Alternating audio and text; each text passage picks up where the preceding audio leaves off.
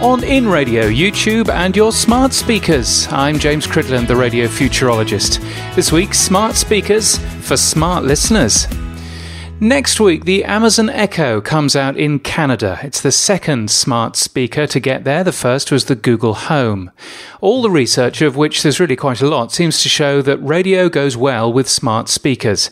Data from the UK shows some very good results for radio when you look at total audio time with speakers. Now, I have a Google Home and I use it for music and for live radio, and it's been pretty impressive once I know what to call the station. ABC Radio Brisbane won't play. It tells me it can't find it. But 612 ABC Brisbane, branding it got rid of in January, gets me the radio station I'm looking for. Trying to tune into 4 Triple Z was a bit harder until I remembered that I'm talking to a computer. Because when you listen to the radio station, you hear it calling itself 4 Triple Z, so you might think that listen to 4 Triple Z would work, but it doesn't. Instead, I discovered that if I asked for 4ZZZ, then I can tune in. There's been a lot of research on getting these smart speakers working better. The brand we know the radio station as isn't necessarily what the official name of the radio station is.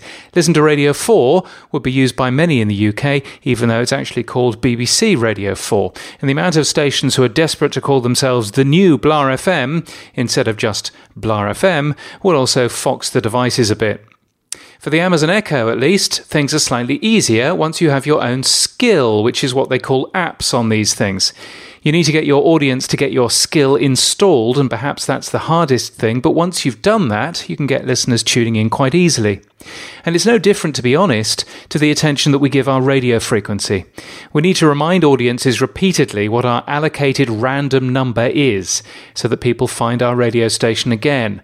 Many radio stations have their frequency as part of their name, therefore.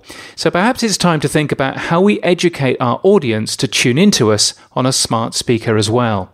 If we tell them that we're available that way, perhaps that means that radio reaches into more rooms in the house, and that's probably a good thing. So, when next making fillers and promos for your radio station, perhaps one might be something along the lines of Got an Amazon Echo? Ask Alexa to listen to WABC and get us playing everywhere or as WBZ News Radio recently did, remind people on social media how to tune in. This tweet says, Out of the loop, Need to catch up on today's news? Just ask Alexa, listen to WBZ 1030 and get WBZ News Radio live on iHeartRadio right now. Smart speakers pose a good opportunity for radio, so let's make the most of it. You can get my weekly newsletter at james.crid.land and daily podcast news at podnews.net. And until next time, however you're listening, keep listening.